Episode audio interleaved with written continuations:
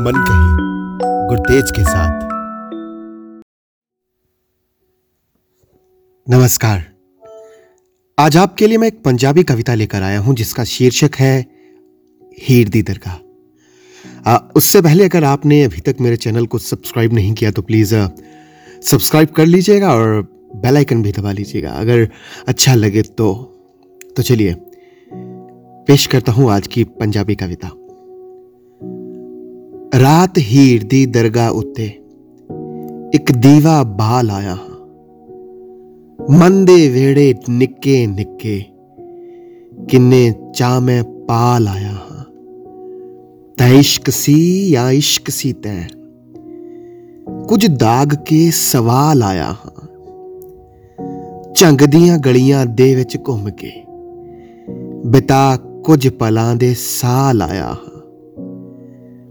ਚੂਰੀ ਖਾਦੀ ਤੇ ਅੰਮ੍ਰਿਤ ਪੀਤਾ। ਬਣ ਕੇ ਦਿਲੋਂ ਇੱਕ ਬਾਲ ਆਇਆ ਹਾਂ।